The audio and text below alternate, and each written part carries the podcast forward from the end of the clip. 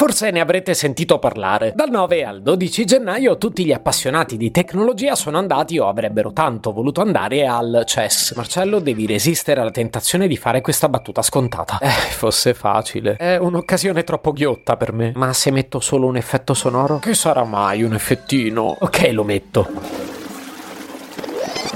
Ovviamente scherzavo. Il CES in realtà è il Consumers Electronics Show, cioè l'evento più importante a livello internazionale per aggiornarsi sulle ultime novità in fatto di elettronica di consumo. Eh, io pure ci sarei andato volentieri, ma si è svolto a Las Vegas e quindi quella settimana non sono andato al CES. Um, ma sarò scemo?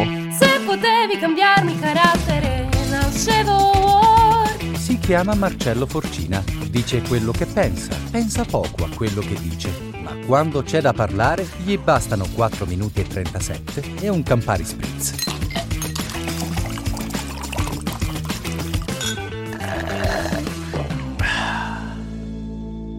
Di grandi innovazioni tecnologiche durante il CES di quest'anno ne hanno presentate un bel po'. Ovviamente a farla da padrona è stata l'intelligenza artificiale. Ormai ce la ritroviamo praticamente ovunque come il prezzemolo. Il prezzemolo intelligente o il prezzemolo artificiale. Anche se la seconda ipotesi evoca scenari un po' apocalittici. Se ne è parlato un bel po', quindi forse qualche novità l'avete già letta. Però leggendo un po' di chiacchiere ho rilevato che c'è stata una innovazione in particolare presentata da una startup che ha saputo catalizzare catalizzare l'attenzione ben più delle altre. Parliamo di una startup americana di nome Rabbit Incorporation. E indovinate che cosa vi ha tirato fuori dal cilindro la Rabbit Incorporation? Un coniglio. Che banalità, un coniglio dal cilindro. Ah, però questa era la mia battuta, non la loro. Perciò quello banale credo di essere io. E allora, che cos'è questo coniglietto? Il Rabbit R1 è una scatoletta rossa con un design molto anni 70 che oltre a ricordare un orologio da tavolo di mio nonno promette di sostituire un giorno i nostri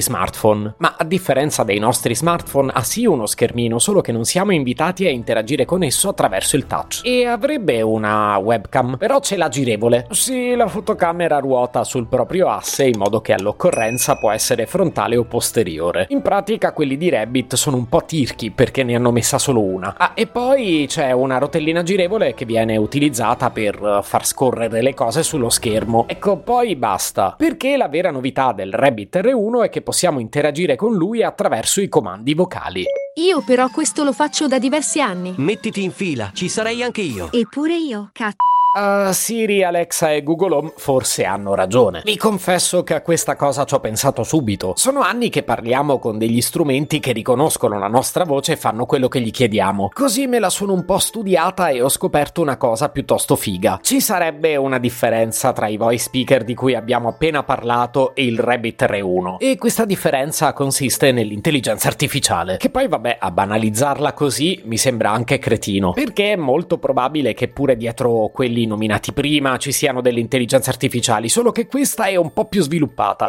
Cafone. Ma no, dai Siri, è che ha una tecnologia più moderna. E la differenza sostanziale sta nel fatto che non parleremo a qualcosa per chiedergli di fare qualcos'altro, ma di fatto parleremo come se avessimo dall'altra parte qualcuno chiedendogli di fare qualcosa, nel modo esatto in cui noi quotidianamente interagiamo con le altre persone. Quindi per parlare al Rabbit R1 non dovremo scegliere poche parole in modo che ci capisca, semmai piuttosto il contrario, dobbiamo dirgliene un sacco, così che almeno da qualche parte ci sfoghiamo facciamo. No, scherzo. Così lui impara a conoscerci e ci dà la risposta corretta. Gran figata, devo dire. Peccato che io nella vita non ho mai imparato a chiedere. Ci sto in terapia da anni. E secondo me non ci riuscirò neanche con lui. Se potevi cambiarmi il carattere, nascevo Ward. Un podcast inutile, effervescente e tossico, come una pasticca di mentos in una bacinella di Coca Zero. Questa serie è disponibile su tutte le principali piattaforme di podcast: Spotify, Apple Podcast, Google Podcast, Spreaker, Amazon Music e a breve anche sul citofono di casa tua. Stelline, recensioni e follow sono molto graditi. Per due chiacchiere con Marcello e aggiornamenti sui prossimi inutili episodi, segui il canale Instagram Chiocciola Nascevo World oppure cerca su Telegram l'account Chiocciola Marcellogram.